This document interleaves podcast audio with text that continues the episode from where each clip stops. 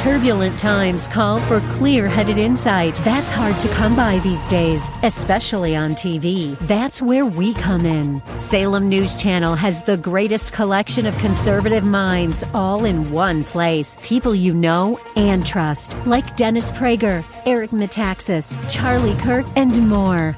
Unfiltered, unapologetic truth. Find what you're searching for at snc.tv and on Local Now, Channel 525.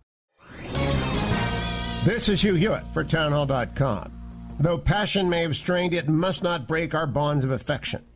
Many of you will recognize those calming, moderating words from Lincoln's first inaugural. Such moderation has been largely missing from our public discourse in recent years. When Trump supporters gathered in D.C. this week for the Stop the Steal protest, it's hard to imagine that more than a tiny fraction intended violence, but some surely did. And I don't believe the president intended the riot. It has done him great damage. He ought to have seen the potential of violence. As it unfolded, he ought to have been quick to condemn it.